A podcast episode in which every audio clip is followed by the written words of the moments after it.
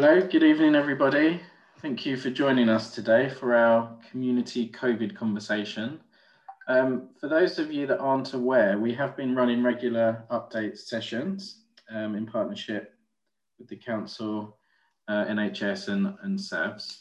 Um, what we have found is themes around some of the questions that are coming up.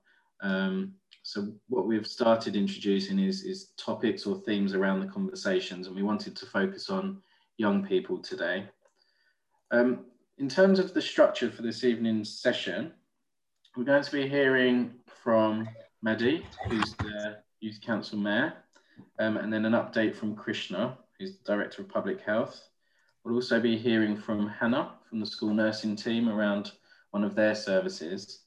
And then once we've done that, we'll open up to some questions and answers, and then any feedback that you have as well, whether that's as you know, someone that works with young people or as a young person yourself. We are recording the session this evening so that we can share it with those that aren't able to join us. If you do speak and you'd like to be edited out, if you can just let me know in the chat, we'll make sure that you're not part of the audio that's released. And for those that are listening to this session later on, today's date is the 28th of January and all information was accurate at the point of recording.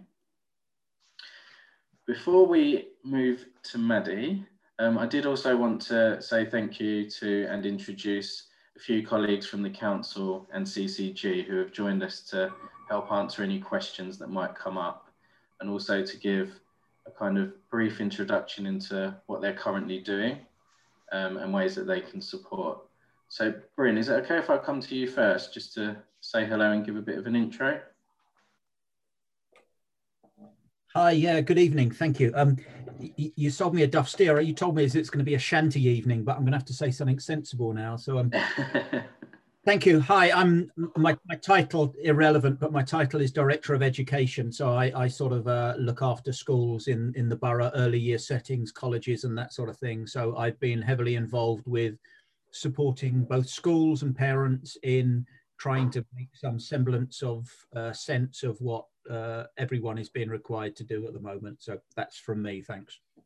Thank you, Bryn. And Ross, can I come to you next, please? Yeah, hi everyone. Uh, Ross Kerr, I'm one of the Children's Commissioners for Southend and Castle Point and Rochford Clinical Commissioning Group. So that's the commissioning function for the NHS locally within South East Essex. Uh, our particular commissioning arrangements are focusing around children, young people into early adulthood. Brilliant, thank you, Ross. And you're going to give a, an update a bit later on one of your new services, I believe. Is that right? Yeah, that's that's great. Thanks. Brilliant. Thank you, Ross. And Kim, could I come to you next just to say hello? Yes, hello, good evening. Um, hi, I'm uh, from the pupil inclusion team, uh, pupil, uh, pupil access lead, uh, within the inclusion team at Southend. And for some of you may know me, I've been working with elective home education for oh, over to nearly three years now in Southend. Um, but the, the, the team has now expanded, and we now have four other team members who look at um, covering re reduced timetables, anything to do with inclusive education. It's about we're trying to um, in, uh, you know gather sort of parents' views, but also more importantly, the ch you know children's voice. That's what we're trying to include, and it's important for us as part of EHE, the home education team, to gather those thoughts and views of how we can work together and have you know secure better engagement. Thank you, Kim. That's great. Um, my name is Roger Savage. I'm from SAVS. I'm a development officer. Um, we're co-hosting these events, and just if you can give us a wave, Camille, Simon, Emma, and Amanda. They're also supporting this session today, so thank you. Maddie, are you there? I can see you don't have your, you are. Yeah, can you hear me? We can indeed. Maddie, we thought it would be a, a nice idea if we could maybe hear from you at the start of the session and just to give um, kind of an overview of some lived experience of being a young person during COVID. So if I can hand over to you, please. Yeah.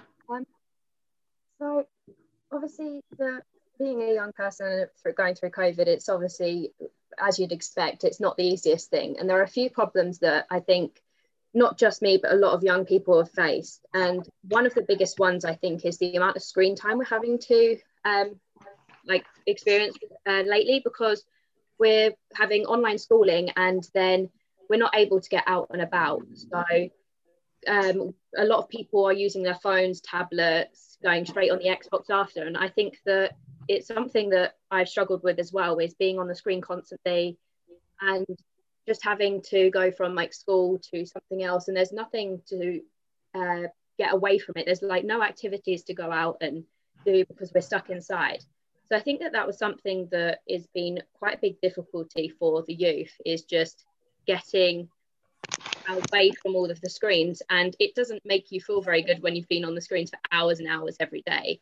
And obviously mental health is something that's on the increase as well. Like people have struggled. I have um, a brother who has mental disorders as well.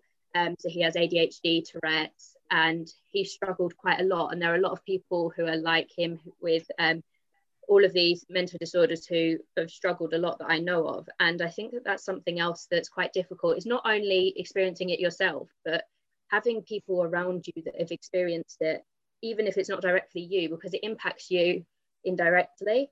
And that's something that i think that people struggle with. And mental health being on the rise has been something that i've worried about quite a lot because i've never experienced it personally having um, anxiety or depression but i know that there are some people around me who have and it's difficult having people who are in those positions and trying to help them obviously um, we've got something going right now that we're about to up which is a worry box, which I hope that can help some young people around Southend, um, even if it's a minority, but just to help some people.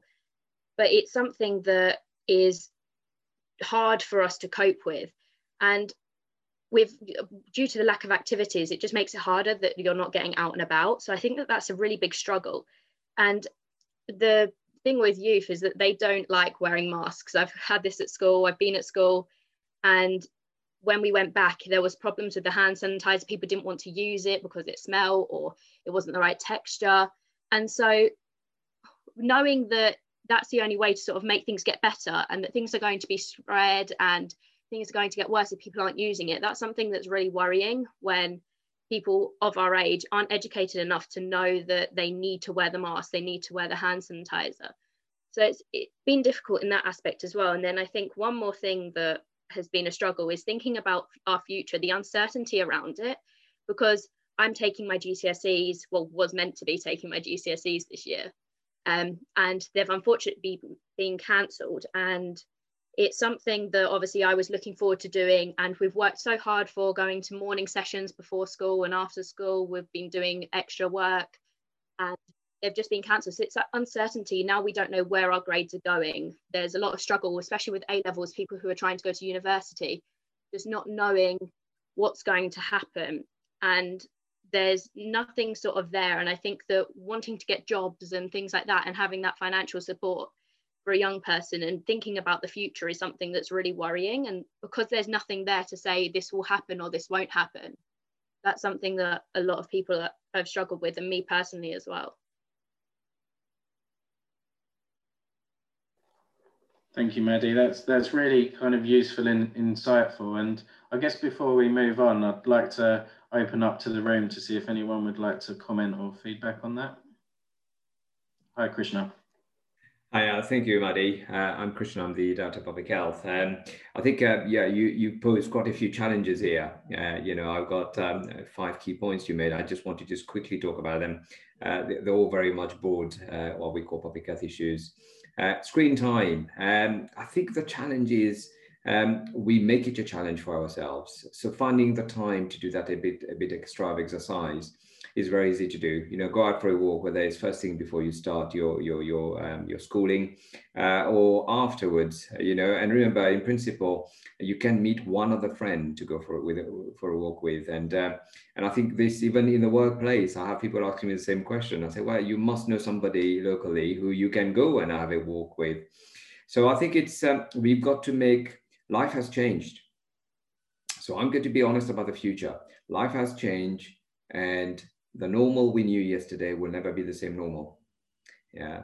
So this virus is not going to disappear. There is no magic bullet for this virus. The vaccine is here to prevent people getting ill when they get the virus uh, or more ill if you want, if they were already going to be suffering from it.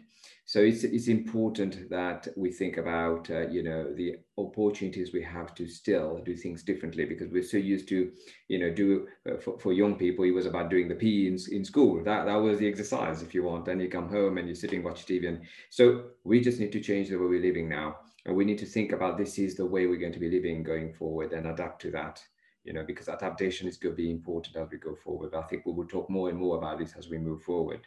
Talking is going to be important here. Talking to your friends about how you're feeling about these things could be important, but also where necessary. And I think other colleagues will, will say a bit more about this is, you know, there are support groups, there are opportunities to talk to others uh, to, to try and make sure you break that anxiety that uh, you, you're feeling, you know, and um, so these things are going to be very, very important in, in, in, enabling us to, so it's good to get the, to understand what people are saying because we can then respond better uh, as, a, as a wider system, you know, all the different services can think about what's there. So it's a lot of us here today to be able to do that. I'm going to say the last thing about is, um, is about the mask, wearing of the mask. Um, there is no better way to prevent a virus, doesn't matter which virus it is, spreading. Now, if anyone is going to look at what's happened to us, look at the flu. We've had very, very flu outbreaks in this country in the last six, seven months since the, the, the, the, uh, the virus started. Why? Is because we've had all these other social distancing, wearing the face mask. So the spread of the flu virus has also diminished significantly. So the barrier that that provides and the protection that it provides is cannot be underestimated. This is why I'm doing a lot of work with the supermarkets to make sure we go back to where we were back in May, April, when more people were actually wearing and, and encouraged to wear the face mask. Actually, um, the, the evidence would suggest that 0.01% of the population cannot wear a face mask. Everybody else should be wearing a face mask to protect themselves, others, and certainly their own family, especially to end up in their home where they are what the only one who is positive in the home. So it's it's about using those. They are tools. The problem is people see them as controls. They are not. They are tools for yourself and for the people you love. And I think if people start seeing this way, it will be different. And this is the big thing. When the first of this, this is the second part of this virus. The first virus came out in 2003 in Southeast Asia. The reason why people have been wearing masks ever since is to prevent themselves getting this virus. And it then helped them to um, uh, support them for those who are suffering from um, um, uh, things like pollution issues. So it has got secondary uh, effect as well. So it's just thinking about these things in a different context. It's about how we get that message out and how we work together to get that message out. That's my bit. Thank you, Roger. Thank you, Krishna. Is there any, anyone else that'd like to feedback to Maddie? Not at this point. Okay, well, thank you so much, Maddie, again for, for joining us this evening and, and sharing your experiences. I'm just wondering if there's any other young people on the call that would also like to share their stories or experiences before we move on. I know that we've got some members of the YMCA here. Emily, I can see you've turned your video on. No, big shake of the head there. Okay, I, I don't want to put anyone on the spot this evening. Obviously, this is all about conversation. So throughout the call, if you do think of anything, then please do feed in. If you're not comfortable doing it on the video, you can use the chat and the, the team will pick that up. Hannah, is it okay if we come to you next? Um, I know that you're here to talk about a, a particular service. Yeah, of course, that's fine. So um, I'm Hannah Granger. It actually says Hannah Hayes on there because I'm not um, recently married. So my name's actually Hannah Granger now. So I'm the interim team lead for the school nursing service. So I just want to say, Maddie, that was really great to hear your insight around how, how you found the lockdown, how you've experienced it from your peers. Really, really insightful for our service and lots of services here. So thank you. We're going to take a lot back from that and there'll be some learning from our team, definitely from what you've said today. So thank you. So just a little bit about our service. So we support um, children and young people living in Southend from age 5 to 19. So that's those that are educated in Southend, those that are living in Southend in alternative provisions um, and electively home educated. So we support all of that cohort. Basically, we're here to support your health and wellbeing needs. So what that means is anything from bedwetting to toileting advice, to, to emotional well-being, to physical health, to questions and queries around sexual health, immunisations, all of those different things we're here to support with.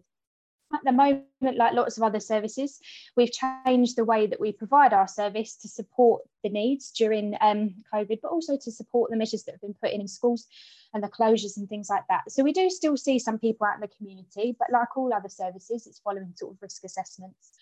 So what we've done during the lockdown to support um, children and young people is we have um, a website that we have, which is under the Live Well Southend, and it's it's under the school nursing tab. And basically on there, we've uploaded loads of our resources um, to support children, young people and families and parents on there as well. We also have a texting service into our um, into our team, and it has two sides to it. So it's called Chat Health, and hopefully um, some of the young people on the call might have seen this advertised around your schools because it's been here um, for quite a while now. So we're looking, I think, roughly about a year and a half we've had it. And it's a free confidential texting service into the school nursing team. So what that is, is it's manned by a school nurse, Monday to Friday, 9.30 to 4.30. And if you text in, it's completely confidential. You don't have to say who you are unless you want to. And if you do, that's great because it helps us link with your health records, but you don't have to. That's not a problem.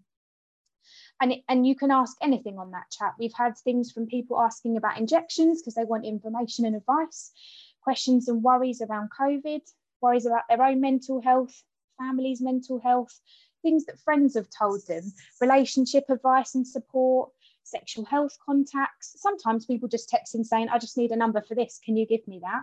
Sometimes it's a longer conversation. And also from that, people, um, we sometimes take it off the texting forum. So sometimes we might arrange a virtual contact by sort of WhatsApp video call or Teams call, because sometimes it's helpful to have that face to face face-to-face contact as well and that's only if um, the young people consent to that. That's absolutely on on your terms and if if people are happy with that. But sometimes it's helpful to take that intervention and sometimes we might need to do a few sessions to work on what better support you need. The other thing we have within our service is because we're a health link, we also have really good links with the GPs. We have good links with emotional wellbeing services. We have lots of resources that we provide to young people and lots of places that we signpost to. So sometimes we might do initial work with young people and actually think that there needs to be an onward referral. All of that is discussed with young people. We're a very transparent service, but open and honest, and we discuss that. We have confidentiality rules like everyone else, and we discuss that every single contact we have with young people. So I think Emma, did you put the did I see you put the number for chat health in the in the box? So thank you yes. for that. Yeah, I'll put the website as well and Simon put the details in for you. Brilliant, lovely. Thank you both. So yeah, the other thing is if you just want to call up our service and ask a question, that's absolutely fine. If you want to call the service and say, I want to chat to a school nurse, but I don't know what to say or who to go to or how to arrange this, we'll talk you through that process. Whether it means that we give you some information, via a website, we give you some links, we give you chat health number, or we arrange a virtual contact because that might be what's needed. So we're happy to have all those conversations. There's nothing that you could ask us that we haven't probably heard before. And also, if it's something that we can't help you with, we are happy to find the person who will help you with that or can help you with that. So we have lots of links, and we're linked with lots of these people who are sat on the call today as well. So anything come through that chat health service, that's your best sort of point of call, or just just call through to the service. The other thing is, um, and it's less for this forum, but we also have a texting service for parents as well, and that's parents of children. is mostly age the younger age group, but it is for 5 to 19. Any questions and queries they have about their children's health as well, they can text in and speak to us there. So that's sort of a summary of, of roughly what we do. Um, we also have a Twitter, so please follow us because we're always posting bits and bobs around sort of current um, current health things and guidance and young people friendly sort of advice and support and some other links and good resources out there to help you. I know um, Maddie mentioned a few things around screen time. You talked about mental health um, and the impact of families. So please, if, if you feel like you think in school people would benefit from a presentation from a school nurse or a chat to say, actually, it's really important and this is why, these are the key themes, please let, let us know because we're happy to do any of that work to support. Um, but it's just great to hear it from young people to say this is what we need from you. So we're always always happy to um, to to get that information from you guys. I'm also sitting on the youth council. Um, I think it's next week. So to give a bit more of insight into what we do, and that will be another great place to sort of hear young people's voices and just get a sense of how we can support you best during this time. So has anyone got any questions for me?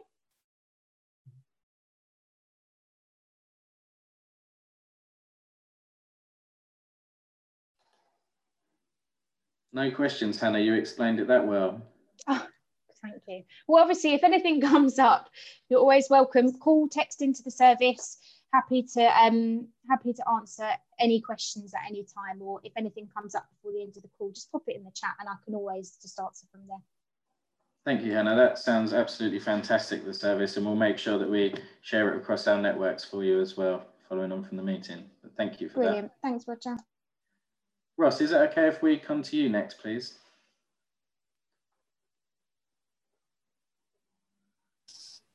So I've got a couple of things. I don't know if I can send any links or any anything like that, or if I can share my screen.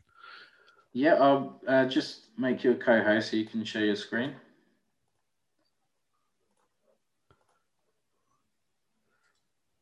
There we go.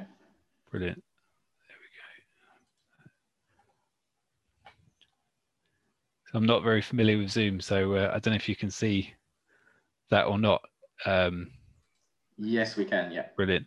So it's yeah, it's just to um to really give you a, a sense of some of the picking up on on the points around um, mental health need as well, and uh, some of the things that we've got going on around promotion of current services for mental health uh, and things like that. So um, one of the things that we did for World Mental Health Week was produce a guide around the services that are out there because I think we were acting on a lot of feedback um, because there's been um, significant investment in uh, the mental health standard uh, over the past five five to ten years, and I think I think one of the things is really people knowing what what's out there and and some of those guides. So we've started this kind of journey around um, mapping out some of the services that are either commissioned or what we know about, and then we're building on this as as we go along. So just this guide here, I've I've just put it. Um, uh, just on on the presentation. This this will document all of the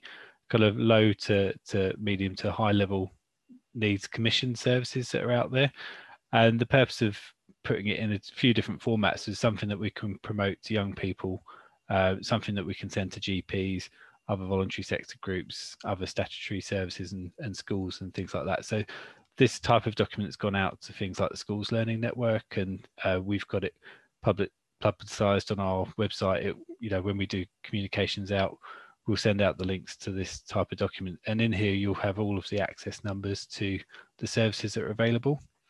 Um, so the next thing was just uh, around one of the services that we've commissioned. So um, when we've we've looked at service provision that we've currently got and really looking at some of the lower level uh, kind of counselling and and anxiety support needs that were coming through the system, we commissioned a pilot uh, which was across Southend, Castle Point, and Mid Essex, which started in August uh, of last year uh, as a 12 month pilot. So initially for six months, and then to really kind of test and learn and, and see um, how the service progressed and whether or not there was a need for this type of service. So what we were finding was that the emotional well-being and mental health service provision that is um, known as CAMHS provision uh, was meeting certain thresholds of, of need in terms of what it was providing, but there was also this need for this kind of lower level anxiety and and um, sort of you know counselling type type provision. So we've got together with three service providers, which are Kids Inspire, Open Door, and South Essex Mind, and uh, we've we've effectively kind of commissioned them to to do this work.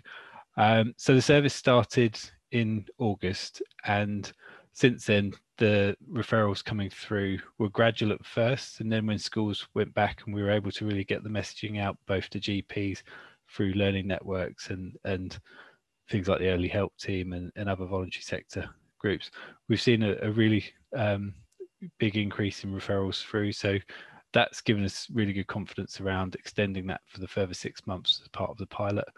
Um, we're meeting regularly with the um, the providers to actually learn from from their experiences about what what's coming through in terms of really relevant needs for young people, uh, particularly with the whole of the, the COVID situation um, going on as well. So I think it's gone from strength to strength in a very short space of time. We can really evidence the fact that there's a, a, a demand out there. The um, obviously the, the, the, numbers that we've seen coming through uh, have got to the point where we've expanded the capacity by an additional 50% to be able to um, absorb some of that demand.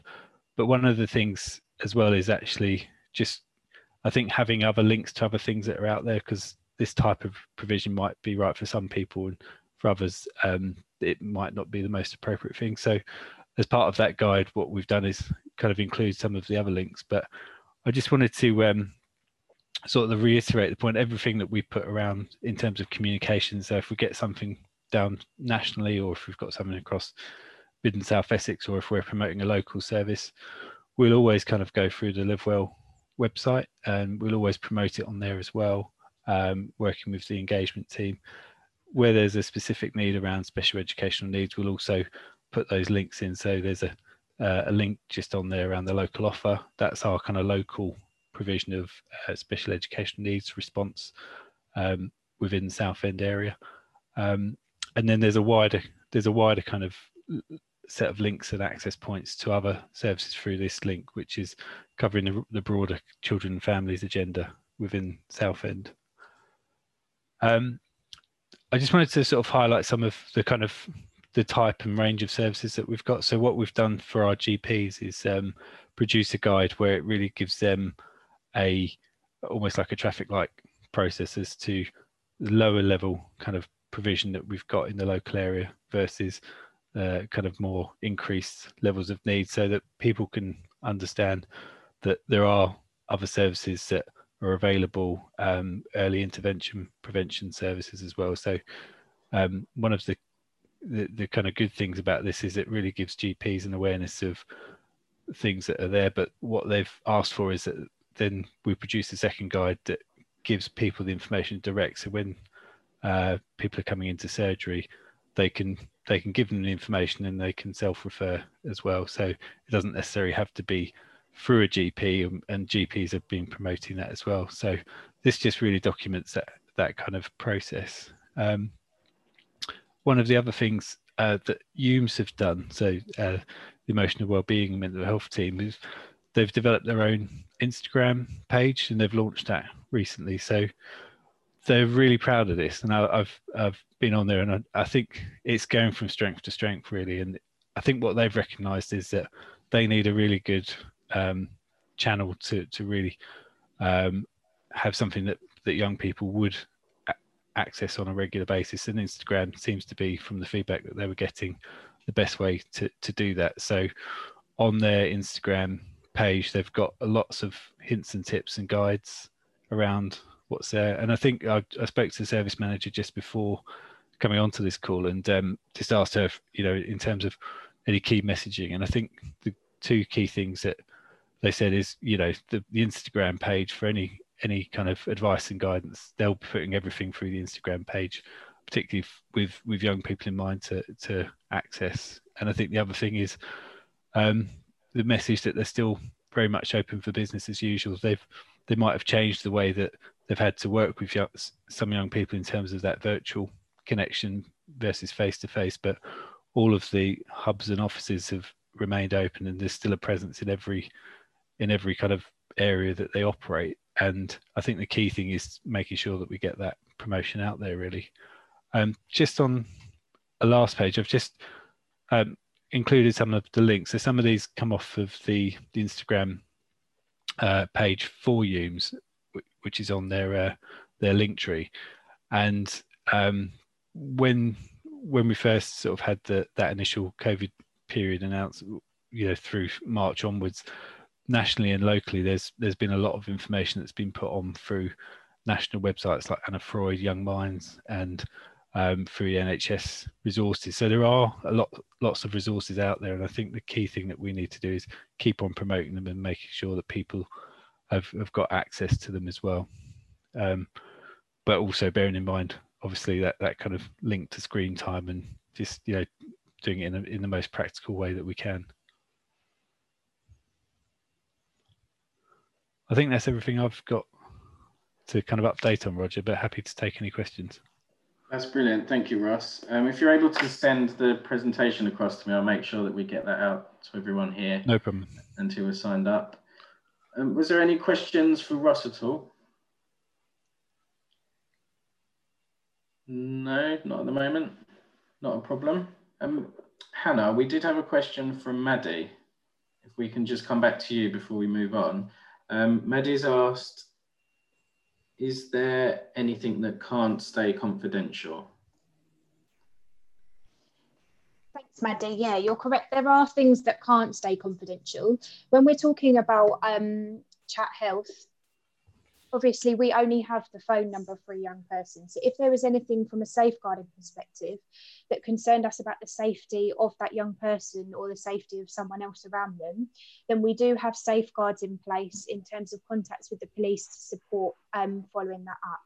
In all occasions, particularly over chat health, we try and engage young people to share some information with us and we teach them about that safeguarding. We advise them what we need from them to, to because we want to see that they're safe and to check they're okay. And we do our utmost to try and get that information from them about who they are and how we can safeguard them before having to go down routes to to sort of to go down sort of the police routes and things like that. In terms of our practice in general, when we're doing any sort of form of face-to-face contact or virtual contact, all of our um, contacts are confidential and at the beginning of every contact we have sort of a confidentiality statement that we discuss.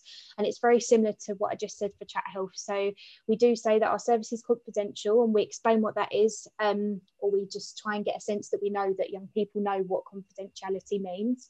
And what we say is that actually if if anything is shared that makes us concerned about about that young person's safety or safety or the safety of someone else, um, then we do have a duty of care to, to share that information. But we will always do that with as much consent as the young person can give us. And obviously, sometimes we do have to override that because we need to make sure that, that children, young people are safe. Um, but as much as possible, we will always share the information. Um, sometimes children and people tell us lots of information and not all of it needs to be shared to make sure someone's safe. So we'll agree the information that's going to be shared who that's with. So like i said it's always transparent we're always clear about who we're sharing that with. But yeah thank you for sharing that because there is times where we do have to to break that confidentiality and it's always to safeguard the young person or someone else. But we're always clear about when we have to do that and why and who we do that with. Thank you hannah. And maddie for your question Rachel's put a follow-up question to that, Hannah, in the chat. She's a youth commissioner at YMCA, and she asks, if a young person is anxious about sharing information, how would you deal with that? So generally what we do is uh, we explore the anxiety around that. We explore why that might be. Is it anxiety around specific people, around everyone knowing? Because one of the things that sometimes people misunderstand around the confidentiality is that when we say we're going to share that, it means we're then going to broadcast it with school, their family, their friends, and a, a number of different people. And actually, a lot of the time, it's not that. It's sort of one or two people that we need to share that with sometimes. Sometimes it's just school. Sometimes sometimes it's just family. Sometimes it's one contact to make sure that they're safe at home and, and in the community. So we do some work around that. Yes there is lots of occasions where sometimes that is challenging and we need to build that that bond. And that's often why we we spend a lot of time in that contact we don't have a limit to time, particularly if we're concerned around the safety of a child or young person. We'll spend that time working on that to see what those anxieties are and explore what that looks like and if, if we can support around that or aid to make that better. If it's specific people that they're anxious about knowing, we'll, we'll look at what that means and whether it's someone else we can share that with to safeguard them to make sure that they're okay. So we explore all of those things um, and we, we are constantly doing that with the young people to get a sense of their voice and, and why they would want to share it with some people, and not other people. We continue to explore that throughout that contact. I hope that answers it a little bit more. Thank you, Hannah. If you've got anything to follow up with that, Rachel, Oh no, she just put thank you. There you go. Thank you. Krishna, is it okay if we come to you now for a kind of general update of the situation in Southend and then we can open up to any other questions from the group? Yeah, thank you, Roger. Happy to do that. Uh, so where we are is uh, back in November, uh, our rates um, uh, for our infection rate locally was around uh, just over 100 cases per 100,000 population. Um, and then we saw a, a significant increase, uh, which reached um, 1,300 cases per 100,000 uh, just before Christmas. Since then, um, we've um, had a, um, a, point where things were staying the same during the first uh, 10 days of this year, very much because there was a lot of um, people mixing over the festive period, which is something we unfortunately expected would be the case. Um, since then, we have had the lockdown, which obviously was brought in between the 4th and the 5th of January. And, um, and I think more and more people have been really good at um, helping follow the rules. And as a consequence of that, we've seen um, a, a, gradual decrease uh, in the rates. So as at yesterday, or I should say this morning, the, the rates are currently at 450 cases per 100,000. Still very high. So compared to where he was in, in November, that's still about three and a half, four times more than he was. Um, so what we um, want to be doing now is the strategy is very clear for us. Um, while we're vaccinating people, remember vaccine is not going to stop people getting the, the, the, the virus. Uh, it's there to protect people. That's how a vaccine works. It's there to protect people who get the, the, the, the virus, contract the virus, uh, and protect, protect them from being uh, more seriously ill from it. So it's no different from people having a flu jab. They might get a bit of a flu, but doesn't actually uh, materialize in them uh, needing hospital treatment. So that's that's the purpose of having the vaccine. So what we're going to be doing over the next few months is we're going to try and encourage as many as many as many people as possible to carry on uh, doing the testing. So ideally, what we want is uh, people who have not had uh, a positive test in the last 90 days uh, to um, carry on having a weekly test just to break those who may be having that, that, that transmission uh, in the community that are having a symptomatic virus uh, uh transmission.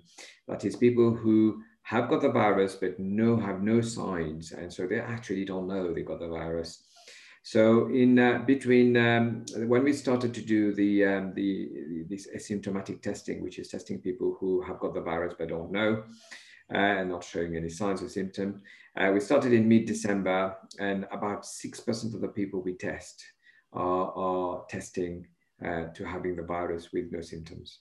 So that shows you that there's a lot of uh, people carrying the virus in the community and they don't know. Even more reason why um, the, the motto we have about um, hand, face and space is very important. You know, um, we may not want to be cleaning our hands all the time, but if we don't and we touch our face after being somewhere, high risk, we're going to end up carrying the virus and, and, and uh, unfortunately, uh, uh, you could become very ill very quickly.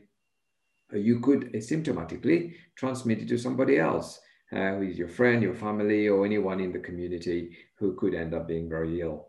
So this is about, you know, for, first and foremost, you know, this is what public health is about. Is about saving lives and protecting people, and making sure uh, we prevent ill health and we advise people what's the best thing to do as much as possible. Uh, so I think going forward, uh, what we'll be looking at is uh, trying to encourage people to uh, take regular tests. So we've got um, three testing sites that are doing asymptomatic testing. So these are the fast testing, LFDs, we call them, lateral flow devices. Uh, we got one in Fairway in Belfair, we've got one in the town centre at the university side, and one at the youth centre in Shoebury. And um, I'm pretty sure I'm seeing Simon putting uh, the details of where these are.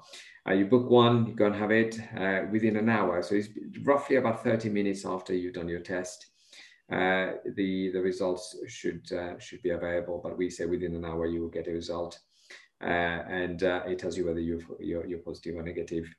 Unlike um, before, um, until yesterday, if you test positive with an LFD test, you need to go and do a normal test, a PCR test. So the government have changed the rule yesterday. so as from yesterday, if you test positive with an LFD test, you don't need to do this currently. So, uh, so go, get, go and get tested uh, because everyone who gets tested and who didn't know asymptomatically were carrying it, then uh, there's an opportunity for them to self-isolate. And, uh, and for those who uh, may be working, for example, they have the ability to go and make sure they again get uh, some uh, recompense for the uh, 10 days they need to stay in self-isolation. So, so it's important. It's going to help us break, break, break, break the the transmission.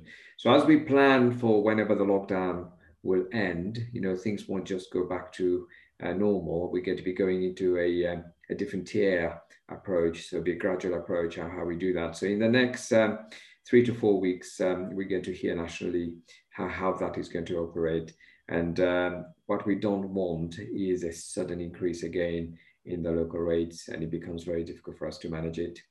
Um, you know, although we're having fewer people going into hospital than we had in the first two or three weeks uh, of the of the year, uh, those who are in hospital are still seriously ill. And uh, unfortunately, some of those who are still being admitted to hospital are going to require what we call high level care. Uh, those are referred to as people who need ventilation uh, to, to help them with their breathing and things like that. Unfortunately, well, as I said, while the numbers are going down in terms of admissions, those requiring ventilation is still going up. So they're still seriously, seriously ill. Uh, until uh, this, uh, before this new variant um, came into effect towards the end of November, beginning of December, uh, we, um, we were aware that fewer young people were being infected. However, during the, during the early stage of starting community testing, we asked everyone who was school age families to go and start getting tested. And it became very obvious that the new variant was reaching young people as well uh, at a much faster rate than it previously did.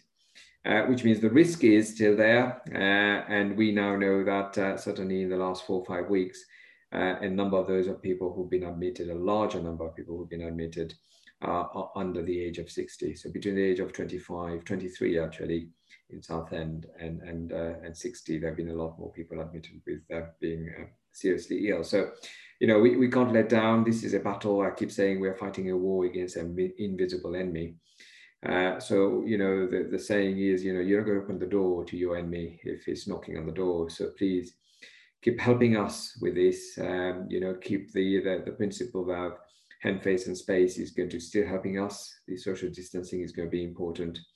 But as um, um, we were talking about earlier, I think it is important that we consider doing everything we can do to uh, look after our health and well-being as well. Uh, you know, so don't get uh, stuck behind your uh, uh, digital di digital equipment. Um, get out there and do your walks um, and make sure you you know stay local as much as possible. That's what we want to see.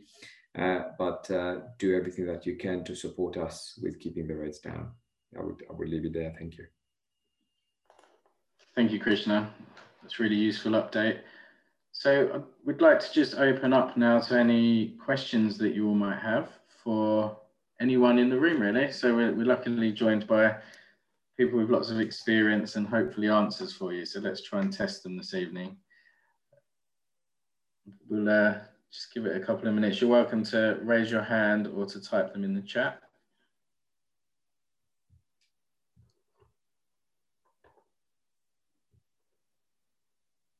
expecting them to type a lot quicker than that, Roger.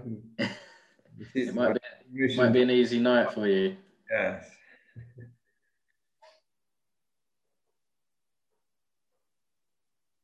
if you don't have any questions, maybe any um, feedback or experiences that you'd like to, oh, Bryn, you have a question.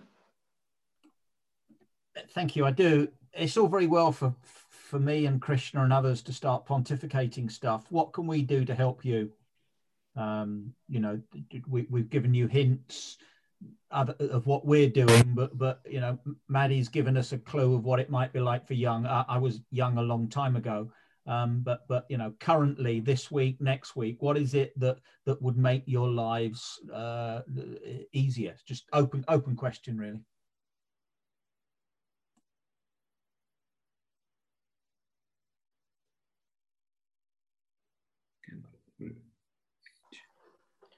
Yes. So Thank you, Bryn. Uh, Emily, did you have a response? Yes, Emily, hand up.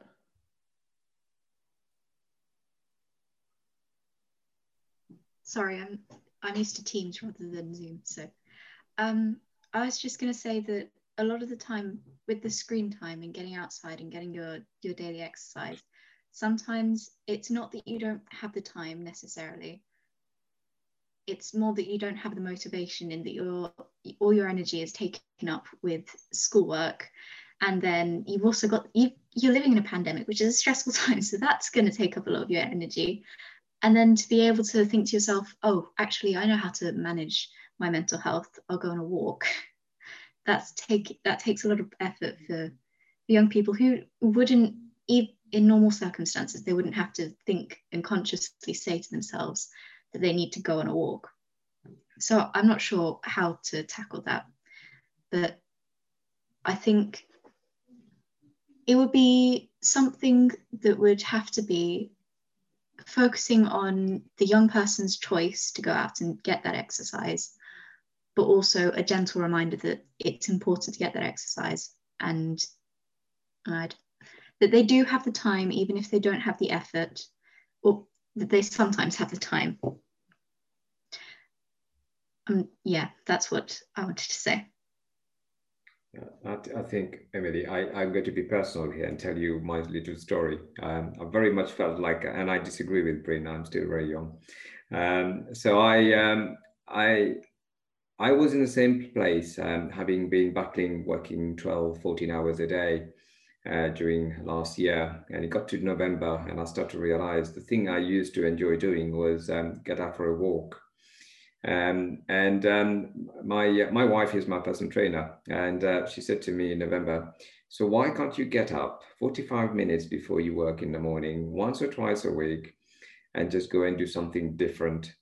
And uh, at first I went, mm, "It's cold, it's a bit wet, you know." And um, anyway, I tried to every excuse; it didn't quite work. But she ended up motivating me so much that I decided to get up uh, three days later. It was the Tuesday uh, we had the conversation on on, on uh, Sunday night actually, and um, and I went for a walk. And now I uh, I do I do three to five kilometer walks uh, three times a week. Uh, but anytime I can do it, I have you know because of work like you, a bit no different from studying. Can't get the time to to take a break. Um, but I've got colleagues who who do it during the day. Um, I I just go and do that walk now. I I feel so much happier for doing it you know and uh, but i think you're right. We got to find different ways to try and encourage people to do that. And i think um, just look at some of my colleagues here it'll be good to take away uh, to our well-being services and those who are working on healthy schools how we can uh, do more around supporting young people to to think differently outside the box. For themselves really. I think that's what you're looking we're looking for isn't it? For them to be able to find that motivation as well Thank you both. Um, Tracy is putting a follow-on question from that. I appreciate that young people want to get away from the screen, but is there anything that would interest them if done online? For example, exercise, drama, quizzes, singing, etc. So I guess we're going to come back to Emily or Maddie on this one. Is there anything that young people are doing in terms of exercise online that you know of? I recently, uh, with our school, we'd obviously do the online working and we didn't have a lesson for practical PE. It was just part of our timetable.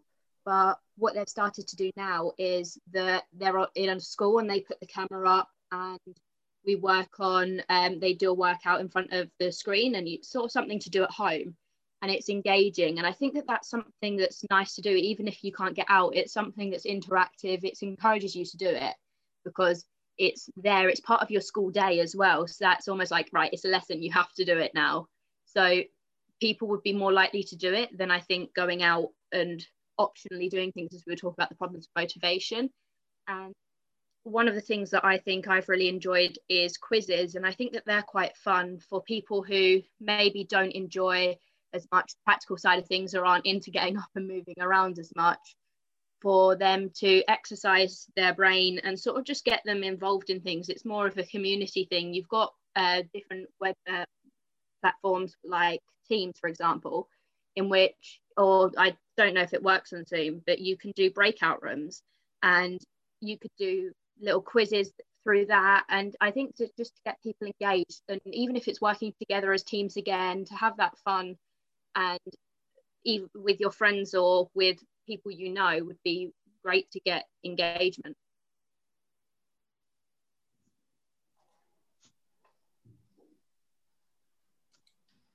Thank you, Maddie. That's great. And I can see you've also put a comment in the chat around um, potentially turning the idea of walking and exercise into a daily challenge, which could motivate people to do that. So thank you, Maddie. Jackie, I can see you've got your virtual hand up. Can we come to you? Yes, um, I have, uh, I'm a parent of a 16 year old that um, is struggling with this lockdown from the point of view, you know, to start with, they didn't know if the exams were going ahead or not going ahead. Now we've got the pressure of exams taken off. It it adds another pressure to the fact that they know then that every piece of work that they submit to school has got to be the best it can possibly be. Um, and you know, I applaud the the young lady that that um, spoke at the beginning, saying uh, you know about how she's feeling. There is no way on this earth that my daughter would be on this platform talking to you guys about how she's feeling. Um, I can only give you, you know, my thoughts. Um, and it's all well and good, you guys saying, you know, they need to get the motivation to go out. But that is so hard. It's so hard for us as a parent to motivate them to go out. It's hard enough for me to get her to open her bedroom curtains and have a window open when she's doing her schoolwork. Um, you know, it, it, seems to be an ongoing battle. Um, we now have one half of the wind, one half of the curtain open. Um, we've now agreed that she'll go out for a walk around the block at least every other day.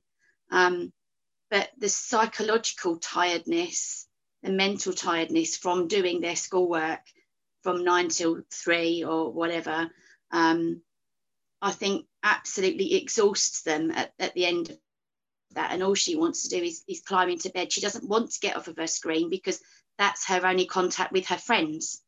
Um, so it, it's very hard. You know, she she does occasionally meet up with a couple, you know, one friend every now and again, and they might go for a walk around the block or or sit in the park. But the weather's naff. It's cold and it's wet, and you know, whilst she does go out, I do try and sort of you know give her a flask of hot drink, and you know, the other day she took a hot water bottle up the park with her as well. So, you know, we are doing lots to try and encourage her, but it is so hard, especially when you see them suddenly start to spiral and you think, oh, we've got to try and do something. Her school have been fantastic. Um, she has a weekly call from support staff. Um, but one thing I was going to suggest with the, the, the exercise, yes, they have their full timetable, but they don't do their PE. So that might be something to look at from a school's point of view is when the PE session is is timetabled, they should be doing something, even if it's you know just for them to to log on to maybe chat to, to do some mindfulness to do some yoga you know if they want to do aerobics or something like that fine but the school should in my opinion be doing something pe orientated in those sessions thanks jackie bryn did you want to come in on that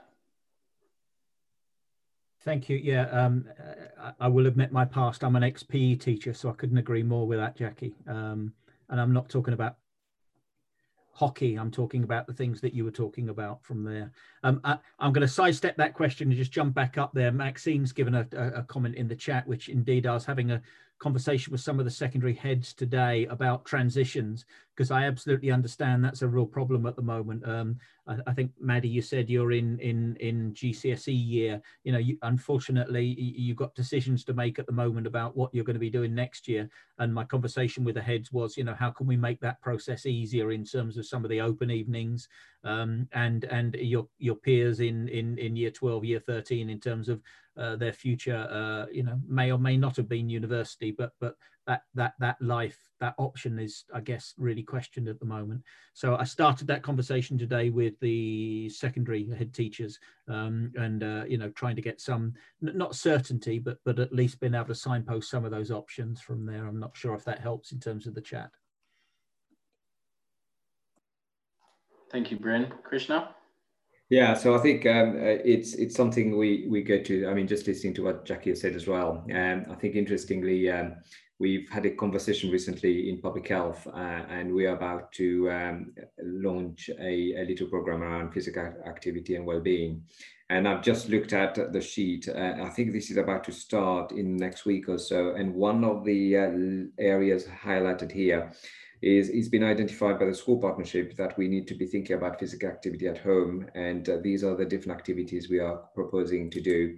So so this is coming to the school uh, in the next week or so. Um, obviously i understand this campaign would have been launched um, in uh, just before christmas but obviously with the lockdown coming in uh, they've changed the approach. And i think it is good what you're saying there jackie. I think it's uh, is going to be something we need to actively, proactively drive uh, through the schools. And uh, the schools have all signed up to uh, to looking at a new way of doing this. So I would say just watch out um, for what is coming up next. Um, and uh, what we will also do, Simon and I will take it back to our lead, uh, Kevin Reed, who does a lot of this work with the schools. So we just, what is coming back to us, we need a new way of working on that. Whatever may have been in this proposal, uh, hopefully um, we can take that on board and, and make this happen for us ASAP really. Thank you, Krishna. Um, Maddie, I can see that you would like to comment on that as well, and then we'll come to you, Davey, for your, your comment. We can't quite hear you, Maddie. Are you able to come closer to your laptop? Yeah, can you hear me now? A bit better, yeah. I don't know what's happened with my mic. Um, it's just that with what you were saying about the schoolwork and obviously now that the GCSE has been cancelled, as you mentioned, every piece of work that we submit counts to our grade, and that's one of the most stressful parts of it. And what makes it worse, I think, is we've obviously been on the topic of motivation. And when you're at home and you're having to do it on your laptop or working on a device when there's just everything around you you've got a phone around you.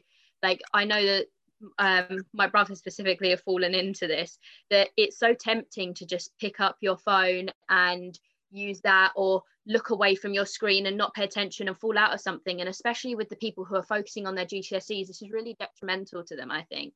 Um, and on the topic of PE one of the things that I think that um, could be really useful that my school's starting up. I think it's tomorrow that it goes out.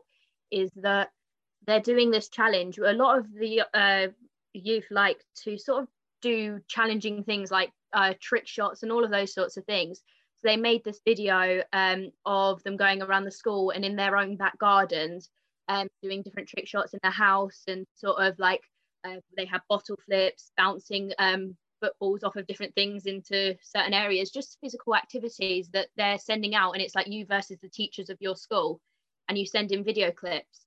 And I think that that was a really good idea because I know that instantly, as soon as my brother saw that, he was like, Oh, I want to have a go at it. And he didn't really want to do any physical activity.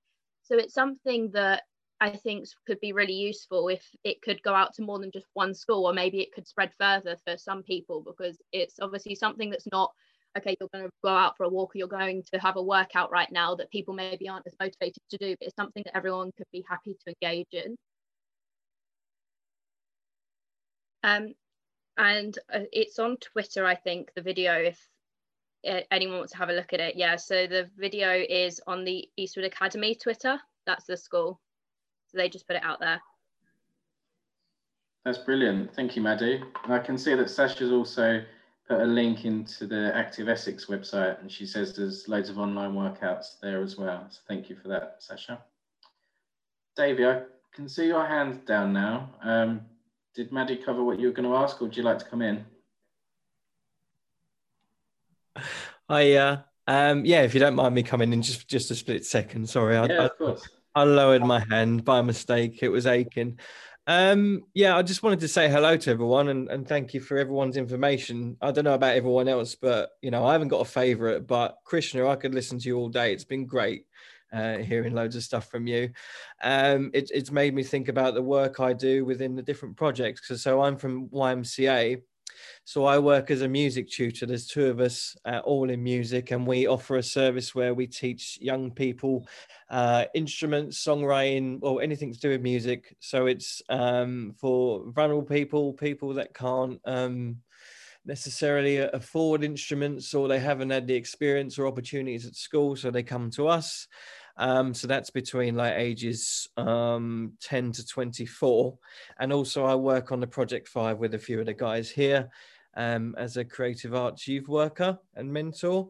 So I think I, I, was just listening to lots of stuff, and I can't remember who mentioned it first about the quizzes and stuff. And I know uh, you, you could be like done to death with the online thing, but the what what we found out in lockdown, whatever we're in now, three. Um, the first few was all about getting the guys creative and, and getting them back using their minds, uh, as, as everyone said on the news, the government, everywhere, do this, read a book, write a book, learn a language, God knows what. But this time we found out that young people in our music group, I can speak for, have been a little bit drained by it. Not, not probably like the pressure to keep learning, to take this opportunity to do this and and um, I don't know if that's about like putting anything else down, but I haven't. I don't know about young people if there's any been encouragement from schools. I, I, there probably is, and it's probably a silly answer of yes, but I don't know if schools have necessarily gone out and said, say, say Emily. I'll pick on Emily because I know her. Hello, Emily. This is what you should do every day. This is get your uh, vitamin D and you do your five minutes. Do your uh, do your five minutes of walk every day. It'll be good for you. I don't know if that's a thing that schools do. Um, and and I wonder if anyone here would say for a music um, project, would it be an idea that we don't only talk about music, but we say, hey, go out for a walk, go out for a run, but we'd also like to encourage the fact of maybe take on a creative side. What do you see on your walk? Bring that back to the table. But the main thing to probably for me to say is they've really missed the social aspect. We do lots of work. We do guitar work. We do songwriting workshops. But now every Friday we do a sort of music youth club where we do quizzes, where it's just a hangout. And that now has, you know, sad to say, that has become the favorite part of the week. They love it. They love quizzes. They love hanging out. They just like chatting the breeze. It's so cool to see that. So it's been interesting the educational side and say, not necessarily putting pressure on people to say you've got this time an opportunity to learn loads of stuff people do really like to hang out so uh, i'll just say to jackie as well we do have our service it's i could uh, drop you a link somehow um, that we are just kind of just hanging out and meeting new people and it is really hard for some of our young people as well cameras off or they don't want to turn up for a for um for, for that specific week anyway, um, yeah, I just thought I'd open up and t- tell a bit about my experience. But yeah, thank you all for uh, allowing me to join today. That's great. Thanks so much for that, Davey. If you could pop a few links in the chat for me, I'm going to follow up from this session afterwards um, with an email to everyone with lots of content. So thank you very much. I'm going to hand over to Camille to close the session for us. I've done horrendously at timekeeping again, so I do apologise that we've overrun slightly. But thank you for sticking with us, and I'll hand over to you, Camille. Thank you. Yeah, thank you very much, Roger. I think uh, you, you, can't be at fault. It's uh, we we talk about interesting. Um, interesting, challenging uh, topics, and uh, um, we are uh, at a stage of reinventing ourselves as a, as as uh, kind of uh, you know citizens, as professionals, as students, pupils, and you know Krishna is is dropping the reality in that that you know the virus is going to stay with us. So so I think I've I've benefited a lot from from hearing some of the experiences Maddie and Emily shared and the ideas which young people are bringing. I think that's kind of uh, you know with in, in, with that intention of Brin is is sourcing the ideas within within the community, and in this case the young people community, because some people are trying things out. Uh, you know, uh, colleagues like in, in YMCA are trying something new. They find something sticks better than something else, uh, and and we are kind of in this uh, year of of invent, reinventing ourselves. So uh, really great that you you came in and um, we, we need to uh, dig deeper, repeat this in the future. But uh, um, the reason I want, uh, I, I, was given the space really was um, I, I, put out the call to action. so so um, I'll s- share my screen so it might be easier for you to as well see the visual um, going forward. Um, just tell me if you see the presentation slide. Okay, sign up as a community connector. So, so we can't do this without um, uh, our our staff, our uh, residents, our uh, students uh, having important conversations in the community. Um, you know, we can do a lot of social media, we can put up posters, uh, but it's it's uh, the conversation people have with each other, supporting each other, motivating each other, parent to child, child to parent. They are making an enormous difference. Um, so we wanted to make sure that people have reliable, timely information available, um, and they don't have to uh, volunteer for it. They just sign up to a weekly newsletter, uh, which uh, collates the local local information, um, so that you can keep yourself and the family safe. And then you can just keep it yourself or you can forward it share it uh, on social media with colleagues have a conversation with someone um, if someone asks a question and there's lots of questions because it's confusing uh, you know you you know where to find information so you can link them back in. You don't have to be the expert. We will support you in in accessing information. And and very importantly we really want people to uh, after they sign up and they share information the things you notice the things you spot the things which which Maddie you talked about and Emily feedback uh, to us uh, through through to the community connectors uh, email. Um, that's that's something then we forward to our colleagues in services and the different different cells.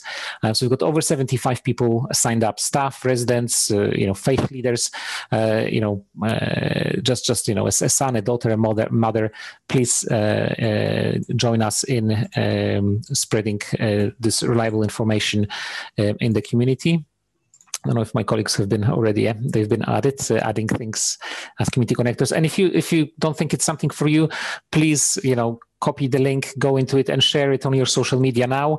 Um, it does help. Uh, we, we get more and more people involved in it, and it makes a difference. Uh, we know in regards of fewer people uh, uh getting the the uh, unwell, fewer people uh, not knowing what's what's happening around them and accessing the right services. Um, and the other thing which I wanted to um, point out to you, um, we need to think about how how do we shape our services going forward really well. Have this conversation like we had today. Um, so, so uh, our colleagues in public health uh, and SAFS SBC are working to uh, set up a health and well-being committee panel. So, again, we invite residents. Um, to to come to have conversations with us about their experiences, starting from the point where they are, what's their well-being, uh, what what how they are adapting, what services uh, they're using or might need to use, um, and that's going to help us to um, uh, shape things going forward. So again, if you're interested, please. Uh, let let our colleagues know on on the email here, and they can have a chat with you, um, so that you can decide uh, what's what's right for you. Um, but um, you know, just like the conversation today, it makes a huge difference um, uh, to to to us to have real lived experience. So um, please, please join us either as a community connector or join the health and well-being panel uh, going forward. Um, thank you very much. Uh, don't know if you've got any questions. Um, I'll hand over to Roger. I think everyone's thinking about their dinner in the oven, aren't they? Thank you all again for joining us. Thank you for colleagues in health and at the council for offering your support as well. Um, and please do get in touch with us with any questions or feedback outside of this meeting and I'll make sure you're invited to anything in the future. Have a nice evening. Thank you. Thanks, Roger. It's been really useful, really Thank helpful. You.